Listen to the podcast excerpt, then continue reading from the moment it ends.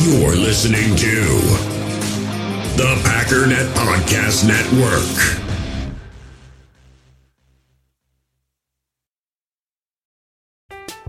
I'm Alex Rodriguez. And I'm Jason Kelly. From Bloomberg, this is The Deal. Each week, you'll hear us in conversation with business icons. This show will explore deal making across sports, media, and entertainment. That is a harsh lesson in business. Sports is not And, uh, as simple you know, I- as bringing a bunch of big names together. I didn't want to do another stomp you out speech. It opened up so many more doors. The show is called The, The deal. Deal. Listen to The Deal. Listen to The Deal on Spotify.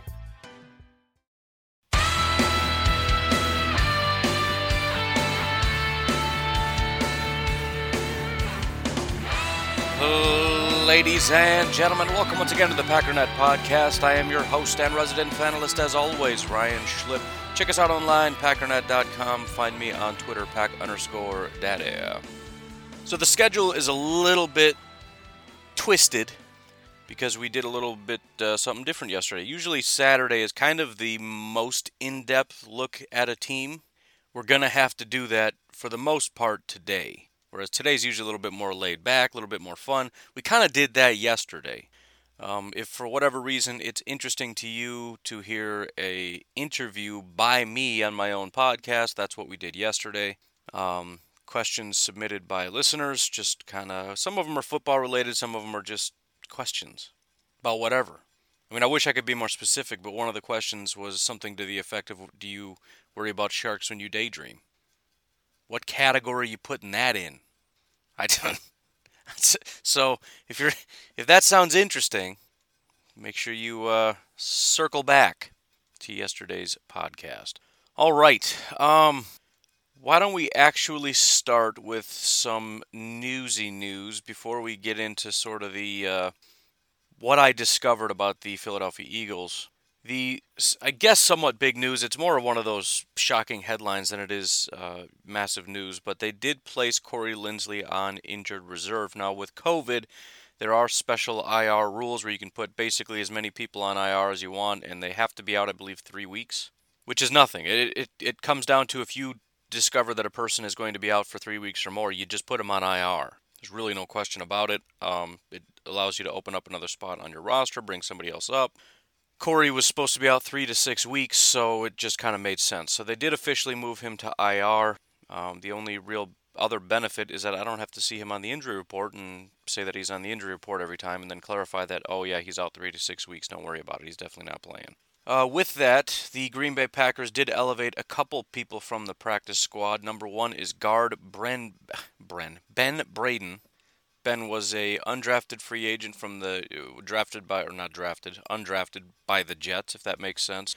In 2017, out of Michigan, the only action we've seen of Ben in his years here was actually in Green Bay. I must have missed this at some point because uh, he actually played four snaps at right tackle for the Packers. All four were run blocking. You know what I bet it was?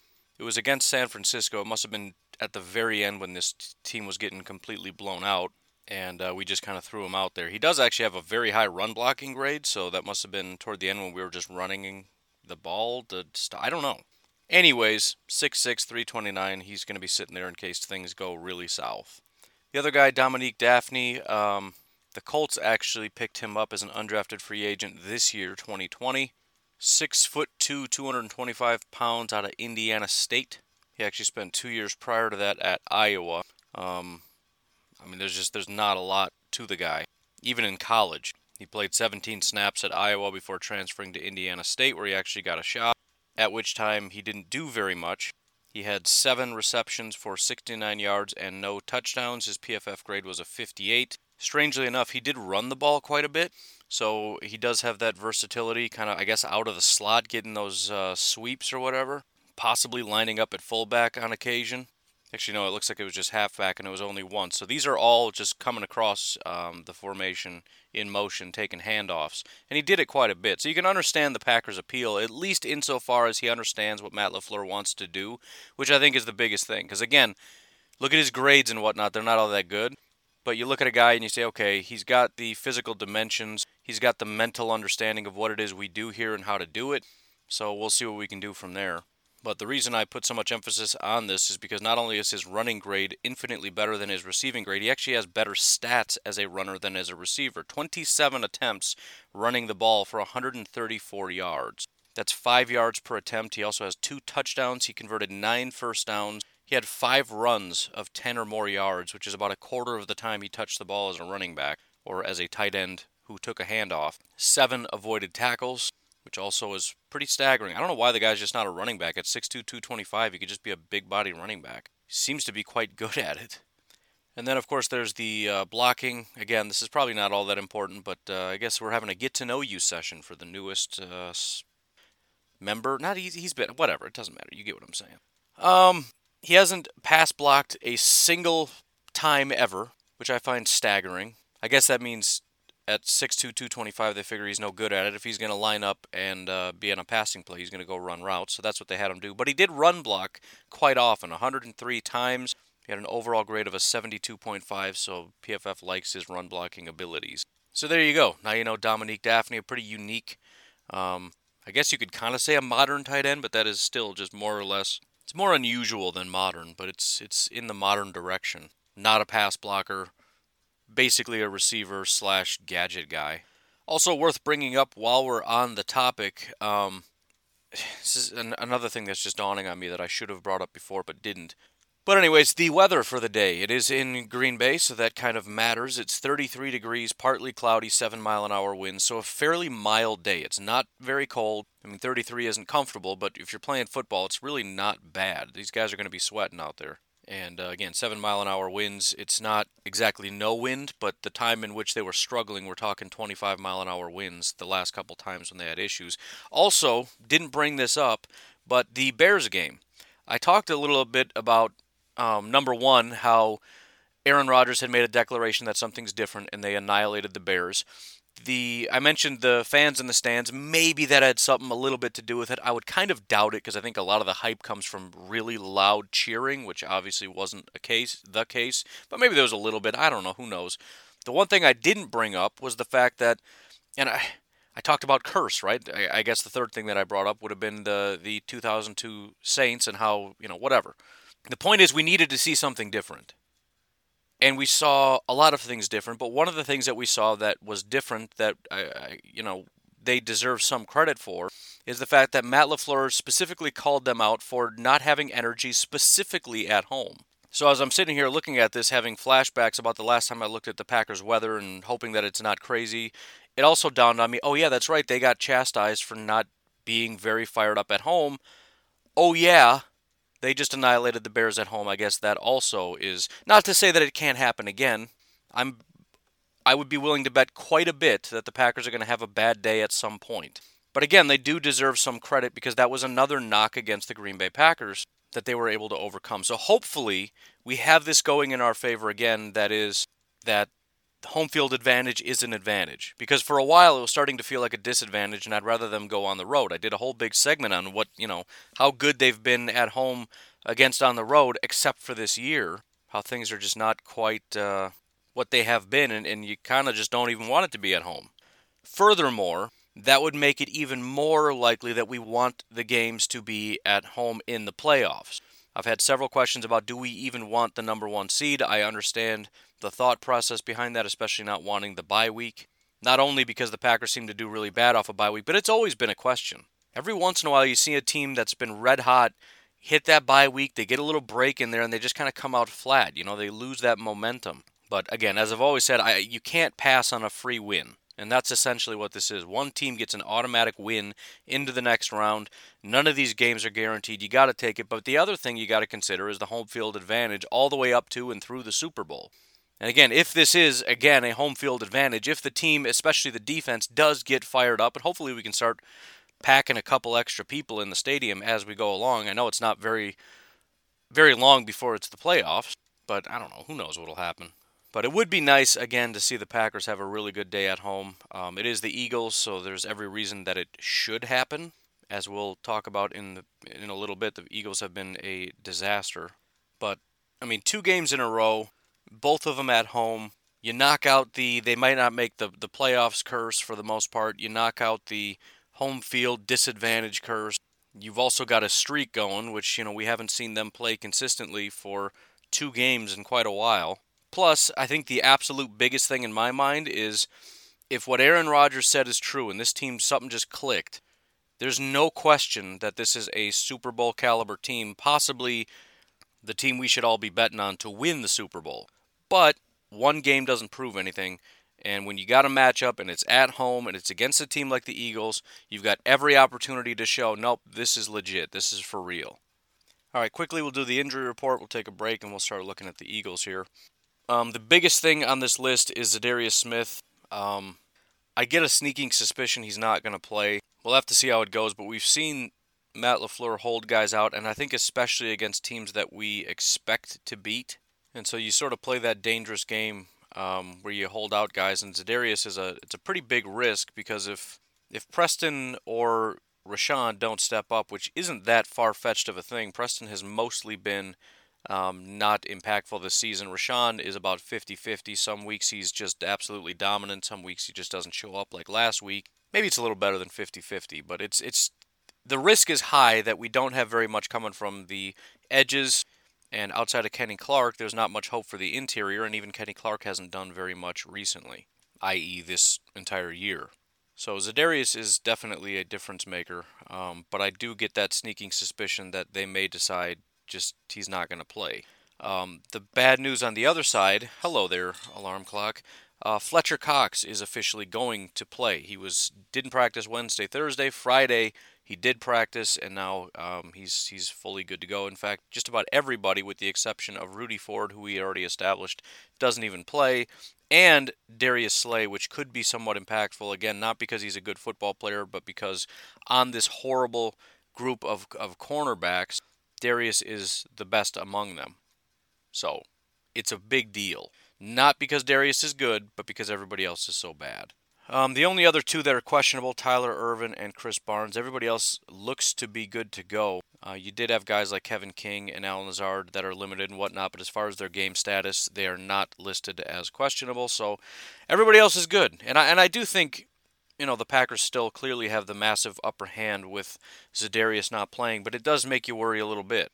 We'll get into why it maybe doesn't matter quite as much, but you just you don't want the Eagles to figure it out t- tomorrow or just put together a competent game and then the Packers just kind of put it in neutral because yeah they think the Eagles are garbage. You know what? It just it just makes me nervous. Za'Darius, if nothing else, is a guy that comes up clutch on that one big third down that you need him to. All right, it's fourth quarter. They're mounting a comeback, and then Za'Darius gets that sack, and then they got a punt, and that just kind of seals it. Whatever, you you get it. So I don't like it, but I also understand if it's kind of iffy and you want to make sure that he's good to go for the rest of the season. Fine. But if you start losing games that you have to win, that also puts you in quite a bit of a bind. So I don't know. Do what you got to do. LaFleur will make it work. Anyways, we're going to take a break here. Um, massive shout out to Dan Adco for jumping in on Patreon. Really do appreciate the support. Um, I'm not banging the drum super hard because we had so many people that joined the last couple of months. It was pretty uh, mind blowing. Really, really appreciated that. Also, I know times are real tough right now, depending on what industry you're in or whatever. So, you know, take care of yourself, take care of your family. I'll be fine. Hopefully, this thing ends at some point in time and um, we can recover from the uh, effects of it. But if you like the show and you're doing just fine, I would ask for you to consider donating on Patreon. You can do so for as little as a dollar, patreon.com forward slash pack underscore daddy. Other ways to help out the show you can check out in the comments section. And as I've said, the number one absolute biggest thing you can do is to just share the information about the podcast. Now, another thought if it's weird to just, you know, evangelize a podcast because it just feels uncomfortable, real simple thing you can do, invite people to the group, invite people to the page. It's a it's a lot more it's a lot easier to just invite a bunch of people that are Packer fans to a Packer group or a Packer page because you don't really have to explain yourself. Like, dude, hey, Packers, right? And they're like, yeah, dude, Packers. Then it's up to me to be like, hey, by the way, I got a podcast. I'm good with that if you want to do that. Something to think about. Simple enough. We got like a thousand, eleven hundred people in the in the group right now. Some of you have already exhausted your friend group, but let let's say a thousand people invite a hundred people. That's a lot of people. If half of those people accept, we're talking fifty thousand people. Fifty thousand people become aware of a podcast. Pack Daddy's packing up his stuff and doing the, next show on the beach in ankle deep water where sharks don't don't come or crocodiles for that matter. That's not how that works, but I'm assuming crocodile. You don't usually see them at the beach, do you? Maybe once in a while, but eh, not, it's fine. I'm doing it, so something to think about. Now, some of you people are, are out there just clicking and you know, friend, friend, friend, friend, friend. You got fifty thousand friends. You don't know any of them, but who cares? Invite them to the group. You don't have to be best friends with them or the page or whatever. It doesn't matter. Just a thought.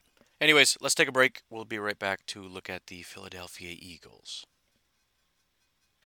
In the hobby, it's not easy being a fan of ripping packs or repacks. We get all hyped up thinking we're going to get some high value Jordan Love card, but with zero transparency on available cards and hit rates, it's all just a shot in the dark. Until now, introducing slab packs from arenaclub.com, the only repack that provides real value, a complete view on all possible cards, and clear hit rates for each one. Now, when I buy slab packs on Arena Club, it finally feels like I know what I'm getting. And honestly, the best thing for me and my son is the fact that we're kind of novices into this. When I walk into a card shop with my son, and a card says it costs $40, kind of just taking his word for it that that's a good value. So I appreciate the transparency on grading, as well as just getting excited about seeing what you could potentially get. Right now, you can get 10% off your first purchase by going to arenaclub.com slash packdaddy. Wow, that's crazy offer. 10% off a $400 slab pack. That's 40 bucks right there. Anyways, that's arenaclub.com slash packdaddy for 10% off your first purchase. We all have smartphones, and we all know they're pretty amazing, but they also can be amazingly distracting, especially when we're around other people. So, US Cellular wants us to reset our relationship with our phones by putting down our phones for five. That's right, a company that sells phones wants us to put down our phones. And to see what we find, learn more at uscellular.com forward slash built for us. I'm Alex Rodriguez. And I'm Jason Kelly. From Bloomberg, this is The Deal. Each week, you'll hear us in conversation with business icons. This show will explore deal making across sports, media, and entertainment. That is a harsh lesson in business. Sports is not And, uh, as you simple know, I- as bringing a bunch of big names together. I didn't want to do another stomp you out speech. It opened up so many more doors. The show is called The Deal. Listen to The Deal. Listen to the deal on Spotify. So let's begin this journey where I began mine when I realized that I really needed to do some investigation. I don't know why exactly I was here, but I was looking over at PFF's pass blocking efficiency, whatever. They show how many sacks, hits, and hurries were given up by entire teams, offensive lines. And then they put their own efficiency score in there. That's kind of relative. They made that thing up, but whatever. I, uh, you know, it's it's kind of fun to come over here and bask at how good the Packers have been. Only two teams have allowed five sacks on the season. That would be the Colts and the Packers. It's crazy to think because I know that there are games where Aaron Rodgers has been sacked like four times in a game. I know those games exist. It's been five sacks in one year. Remarkable. Anyways, I'm looking at it and everything's pretty close. I mean, it, it obviously the numbers go way up, but it's 5 5, 6 6 6, 7 7 7 7, 9 10 10 10, 11 11 11, 12 12 12, 12, 12, right? It's, it's all just kind of linear. You know, you kind of go up the line. You got Minnesota here at 12. You get Chicago up here at 16. Then you got 17, 17, 19, and then 19. Dallas and Washington have given up 19 sacks on the season. But there's something here that seems like it's a glitch or, or somebody put in a wrong number somewhere. Because Dallas and Washington are actually tied for number two. Um, keep quiet if you know the answer. Don't don't tell the person next to you. But take a guess how many sacks the Eagles have given up. So again, if we look at teams like in the top 10, you got 15, 15, 16, 16, 17, 17, 19, 19, and then the Eagles. What do you think? It's not 20. It's not 21, 22, 23, 24, 25. It's not 26, 27, 28, 29, or even 30. It's not 31. It's not 32. It's not 33. It's 34 sacks. They have given up almost as many sacks as the top the next two teams combined. Dallas and Washington have given up more sacks than any team except the Philadelphia Eagles combined. They have given up 38 sacks. Philadelphia has given up 34. That was just the moment when I was like, all right, something is incredibly wrong here. And my first thought, honestly, was this explains everything. I don't I don't know how it's possible because I know they don't have the worst line in football. The Chargers' offensive line is far worse. They've only allowed 12. We know Minnesota's line has struggles. They've only had 12. We know Chicago's line is struggling. They've given up 16. How is this possible? So again, my, my first thought is this explains the um, the issue with Carson Wentz. Unfortunately, it kind of doesn't. Now, it, it does to an extent because there have been a lot of sacks, but the most sacks have been credited to Carson Wentz. Keep in mind again, the Packers five sacks on the entire season. Carson Wentz has been credited with 10 of his own sacks, meaning they said he was to blame. Now, that still doesn't excuse Jason Peters, a once great tackle who seems to be struggling quite a bit, who has given up seven sacks on the season. Again, he's given up more than the entire Packers offensive line. He has been recently kicked into right guard because of injury, but it, it's not as though this just started last week. He gave up three sacks to Cleveland just the week before. He gave up two sacks to Cincinnati and one to Washington. He has given up seven sacks, four hits, and one and excuse me, 13 hurries for a grand total of 24 pressures. He hasn't played a single game in which he hasn't given up a pressure. Should be noted that Jason Peters is going to be 39 years old in a couple months. Also, if you look at, for example, the the tackles that have given up the most sacks this season, um, the most anybody's given up is seven in other words, Jason Peters is tied for the most with Dallas's Terence Steele. The other is um, the other tackle they currently have is Jordan Mailata. He has given up five sacks on the season. You know what else is interesting about this? Jason Peters has given up seven sacks. He's only played seven games. The guy that he's tied with, Terence Steele, has been in all 11. Jordan Mailata, the other tackle, has given up five sacks in nine games. He's tied with, for example, Tyrell Crosby in Detroit, who's played all 11 on a per game basis, these are the worst two tackles in all of football. But again, they haven't been credited for as many sacks as as their own quarterback has.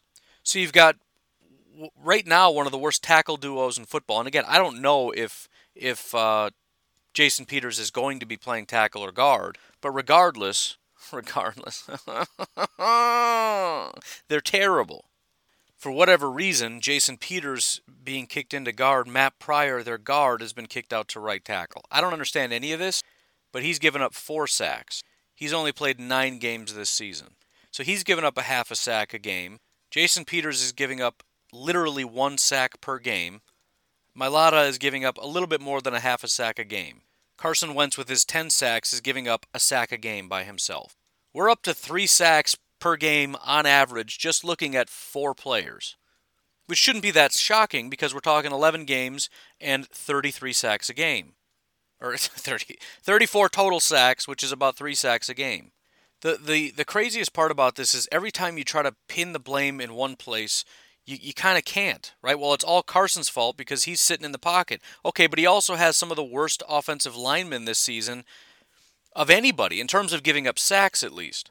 So let's kind of just pause there for a second before we look at how bad things are and re remember what I talked about on Friday. This is a team that actually isn't terrible at running the ball. They're actually third in yards per attempt rushing. They do a fantastic job, and that's what really hurt the Packers last time is that they run the ball well, and we couldn't stop it. They've rushed for over 100 yards about half the time one, two, three, four, five, six times in a game, once almost reaching about 200 yards. Um, one, two, three, four, five times in a game, they did not reach 100 yards. There's no real win loss correlation between those things, but the point is they do a good job. The interesting thing, though, is that the attempts are massively skewed in the wrong direction.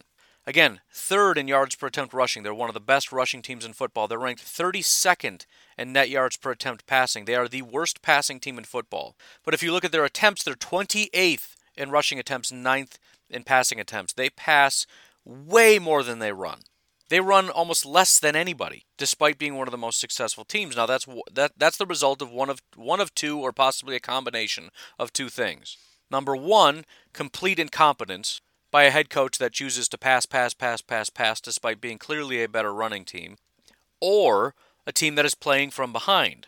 And if you didn't hear, I already looked up because I remember looking at it and saying, I bet they don't run quite as well in the first quarter. I looked up their yards per attempt in the first quarter. It's it's if anything, it's better. So it's not a matter of yeah, well, they're guard. They, don't actually run that well. It's just a lot of garbage time runs. That's not true. They run well through four quarters. They just never run the ball.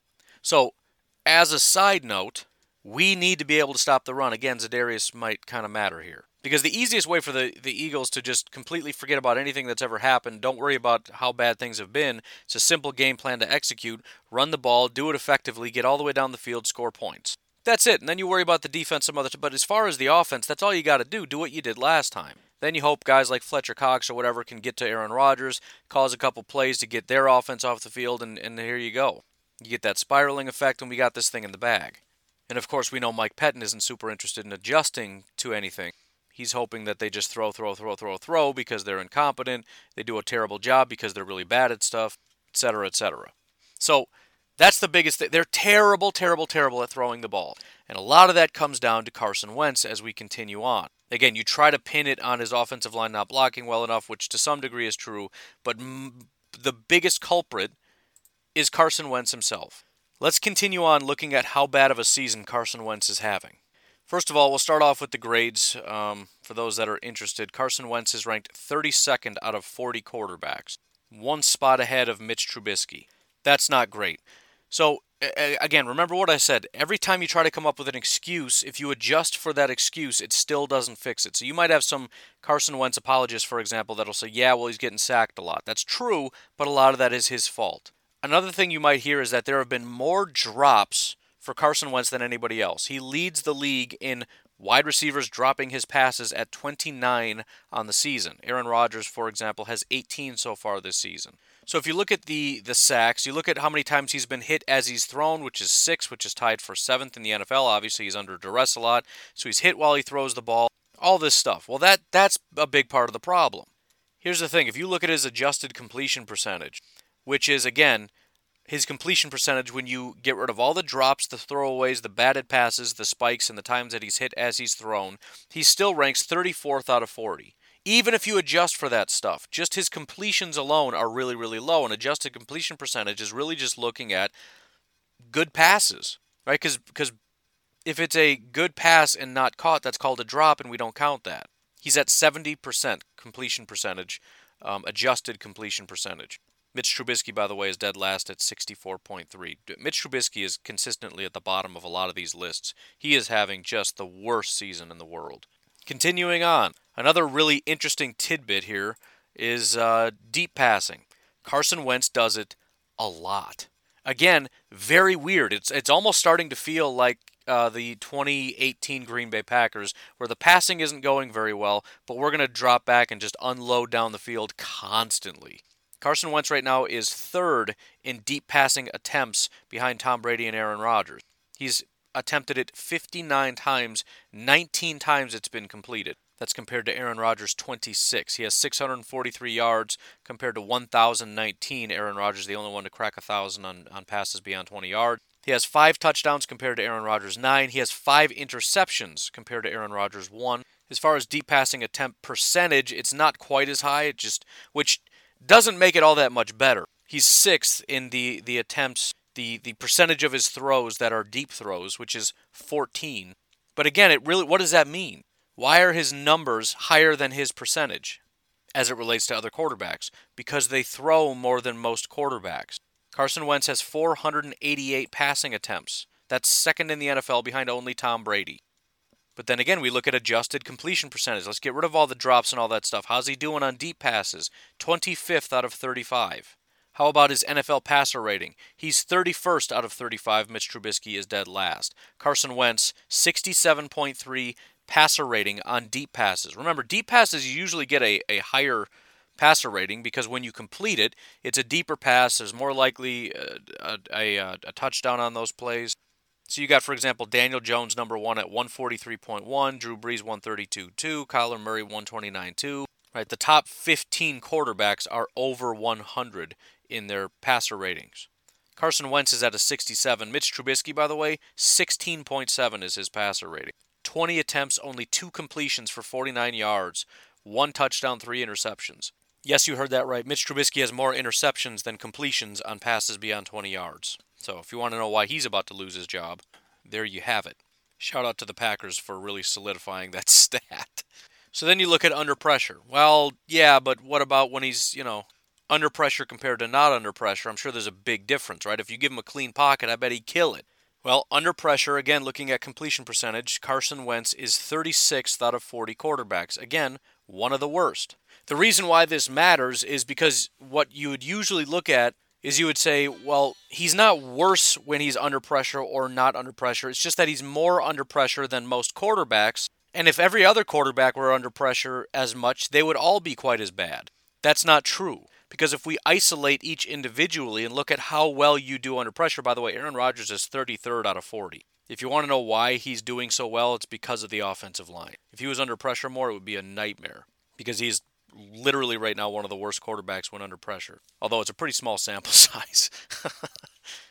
so Carson Wentz is not, you know, as good as everybody else under pressure and not under pressure. He's he's one of the worst when under pressure. His passer rating is a 38.8. I'm sorry, that's his completion percentage. 30, uh, 31st out of 40 is his NFL passer rating, which is a 48.2. Shout out to Justin Herbert, 98.1 when under pressure. All right, but what about when he's kept clean? I bet when he's got a clean pocket, he's just killing it, man. He ranks 37th out of 40 quarterbacks when there's no pressure. So this is the other thing. You're like, oh man, the, the biggest issue is all the pressure, and, and, and we don't have we don't have Za'Darius, so we're not going to bring pressure, and he's going to light us up. He is the fourth worst quarterback with no pressure. 83.5 is his passer rating when nobody's near him. His completion percentage is only a 65.8. Adjusted is a 74.7, which is still relatively low. But he has, let's see, 198 completions for 1,963 yards, 12 touchdowns, and 10 interceptions. He's fifth in attempts, so he's had more clean passes than just about any quarterback in football, without with the exception of Pat Mahomes, Matt Ryan, Ben Roethlisberger, and Tom Brady. Tom Brady always has clean pockets. I'm so tired of it. But he's fifth in attempts. He's 19th in yards. That ain't good. So again, we're, just eradicating excuses. Carson Wentz has been terrible. He's been un, under pressure more than anybody. True, and a lot of and, and the I don't want to say the majority, but a lot of that, more so than anybody else, it's his own fault. Yeah, but when you know if he had a clean pocket, he'd be no. He's terrible when he's under pressure. He's terrible when the pocket is clean. For those of you wondering, um, play action. You have got the number one play action quarterback in Aaron Rodgers with a passer rating of 135.9, going up against the worst play action quarterback in all of football, Carson Wentz, 39th with a passer rating of 68.4 um, while using play action which again is so weird because one of the biggest things with play action is getting the defense to bite on the running game. That's the whole point. That's the reason why we're pretending to run. We want the defense to think we're running. You catch them off balance a little bit. The, the Eagles are a good running team. Why isn't it working? I don't know, but the, he sucks at that too. So that I mean, if if that was an excuse somebody wanted to well, they don't do enough play action. He's super. No, he's terrible at it. 68 completions, 666 uh, 67 yards, four touchdowns, five interceptions. Okay, fine, but when they don't do play action, he's super good. 34th out of 39. 75.3 overall passer rating. T Rash, man. Okay, but you know what it is? I'll tell you what it is. The problem is what we learned based on the fact that he, he's taken 10 sacks and they're all his fault is that he holds on to the ball too long. And sure enough, when he holds on to the ball for 2.5 seconds or more, he's got a 64.5 um, NFL passer rating. He's 34th out of 40. And he does tend to hold on to the ball longer than most quarterbacks. He's sixth, 2.7 seconds on average. So if you want to get the ball out in 2.5 and you're averaging 2.7, that's not great. Here's the bigger issue how well does he do when the ball's out in 2.5 seconds or less? He has the sixth worst passer rating, 84.6. 189 attempts, 131 completion, six touchdowns, five interceptions. He's actually the third worst when you look at the percentage of time he's able to get the ball out of his hand in 2.5 seconds. Only Josh Allen and Lamar Jackson get the ball out of their hands less efficiently. When you look at his drop back percentage, what percentage of the time? It's 41.3% of the time. So again, it's just, it, it doesn't matter where you look. He's holding on to the ball too long. That's true. But what if what if he changes it? What does that fix? Nothing because he's horrible. Granted, he's a better quarterback, but he's still one of the worst. There was a tweet that came out recently about Carson Wentz uh, saying basically, "Look, I'm I'm sorry. I know I'm not playing well. Hopefully that wasn't a galvanizing moment, but it certainly, if nothing else, was a uh, important acknowledgement because it, it seems pretty clear to me. Although there are other issues, we've already talked about the offensive line. We know that there have been more drops from his wide receivers than any other uh, quarterback. The whole thing seems to be imploding. But no question, Carson Wentz has really, really been bad. There is some kind of bad juju going on because this is a once great offensive line that has com- become one of the worst. I mean, when they won the Super Bowl, you could argue this was the best offensive line in football. Right now, if you just look at sacks, at least, it is the worst offensive line in football. Carson Wentz is arguably one of the worst quarterbacks in football. His wide receivers, as far as drops are concerned, is by far the worst. It's horrible. And and you know, I'm not going to go down every single thing, but I mean, you look at the wide receivers, it's not great. If you look at the corners, they they grade out as some of the worst corners in football based on, you know, different metrics and whatnot. It's, it's just a disaster area. The only thing that seems to be still kind of holding its own is the defensive line. And again, it's still not what it was, but it's not bad. Brandon Graham and Fletcher Cox are good football players. If you're just looking at sacks, it might not be all that impressive, but Brandon Graham has 42 pressures on 291 attempts. 14% is, is solid. It's a real solid 14%. You've also got Fletcher Cox, uh, Javon Hargrave, Derek Barnett, Malik Jackson. All these guys are above 10%. Fletcher's uh, right at 10%. But I mean, across the board, these guys are more or less getting it done. So offensive line keeps doing its job, doesn't allow a lot of pressure, sacks, and whatnot, and it really just neutralizes the one thing that this team is doing really well.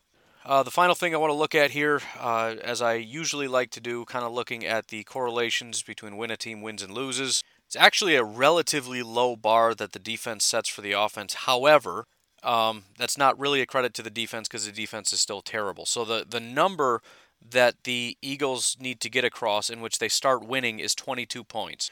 When they are less than 22 points, as most teams are, they are winless. The issue is the most this offense has scored all season are 28 and 29 points. They lost both of those games. Why? Because the defense is just that bad. They gave up 30 and 38 in those games. So there really isn't a bar because they're 3 and 3 above 22 points, which I would assume it, most teams are above or are around 500 when you cross the 20 threshold. But the bottom line is they got to at least reach 20 to to have somewhat of a shot. And since we're talking about the Packers offense, they probably better get closer to that 28-29. On the other side, very similarly, 22 point. When other teams score more than 22 points, they are winless. So their defense has to keep the number one offense in football under 22 points in order to win the game. They're 3 and 0 when the defense really just does its job because the offense is that incompetent. The, the offense is telling the defense, keep them below 22 and we got you, man. They beat the Giants 22 to 21, the 49ers 20 to 25, the Dallas Cowboys 9 to 23. The offense was able to muster low 20s numbers to be able to overcome this really low bar. So that's where it's at. That's that's the offense's big hope. That's the Eagles' big hope. If the defense can somehow keep this offense to 21 or less points. Three touchdowns is the max, not not even a field goal, not a safety, nothing, not a two-point conversion. Three touchdowns. Then then I think we can do this. That sucks, man. And they got some high scoring. They got the Packers, they got the Saints, they got the Cardinals. It's not going to be fun. Um, there really isn't any other correlation except one. The Eagles are undefeated when they get two or more interceptions. They had two picks against Dallas, three against the 49ers, and three against the Giants. Now, again, most teams are going to be either undefeated or have won most of their games when their defense gets two or more picks.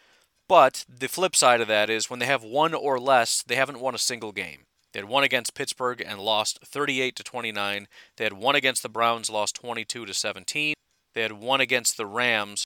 They lost 37 19. It also should be noted that uh, they actually lost the turnover battle in all three of those games. Because remember, they turned the ball over a lot. But that's really it. Every everything else is just completely erratic. Nothing really makes any sense. Uh, win some, lose some. But uh, turnovers and uh, so it, it, it's it's all the defense. The defense needs to keep them, the Packers, 21 or less, and uh, need to get two or more turnovers. If they can do that, they got a shot. And I will agree with that. I'll go ahead and agree. That that gives you a pretty good shot of winning the game. I'm also going to say pretty unlikely that that happens. Because unfortunately for the Eagles, even on their worst days, the Packers have only done that once against Tampa Bay. They scored 22. Against Minnesota, they scored, or no, they scored 10 against Tampa, 22 against Minnesota, and up and up from there. In fact, there's only been three games this season where they've scored less than 30. Which is remarkable because remember, the Eagles have never reached 30 this season. 29 is their highest scoring game. The Packers have only got three games of 29 or less. It's just, I mean, it's just a different league, man. It really is. That the the biggest thing, the biggest difference between these two teams, even if you want to try to break it down into the nuance of, you know, the defenses and well, they've got a decent defense and maybe they can do this and maybe their offense can get going against our defense. The biggest chasm right now for the for the Eagles to face is these two offenses. How in the world does does the Eagles offense that caps out at 29 points go up against a a Packers offense that is averaging 31.7 points a game, almost 32 points a game. The Eagles have never reached 32 points a game, much less average 32 points a game. It is such a staggering gap between these two teams. It really has to be some a massive collapse from the Packers is the only way. It's the only way that the Packers lose this game. Because if they just play average, they score 32 points and the Eagles lose the game. On average, the Packers defense has given up 25. Eagles offense is averaging uh, 21 and a half. We'll say 23 points. Split the difference. 23-31. There's my prediction. And that's if the Packers just come out and play average. Or did I say 32? We'll say 32. 23-32 Packers. 32 is one of those weird numbers. I'm not sure how you get there. Yeah, 31 is more common. I'm going back to 31. Marginally. I'm, I'm looking at winning scores there's been 28 times a team has scored 31 and 1, 21 times a team has scored 32 and 1. So I'm going with 31. 31 23 Packers win. Anyways, I got to get going. I got to try to get working on these YouTube videos. I'm behind as always, but uh, go Pack Go, and I will talk to you tomorrow. Have a good one. Bye bye.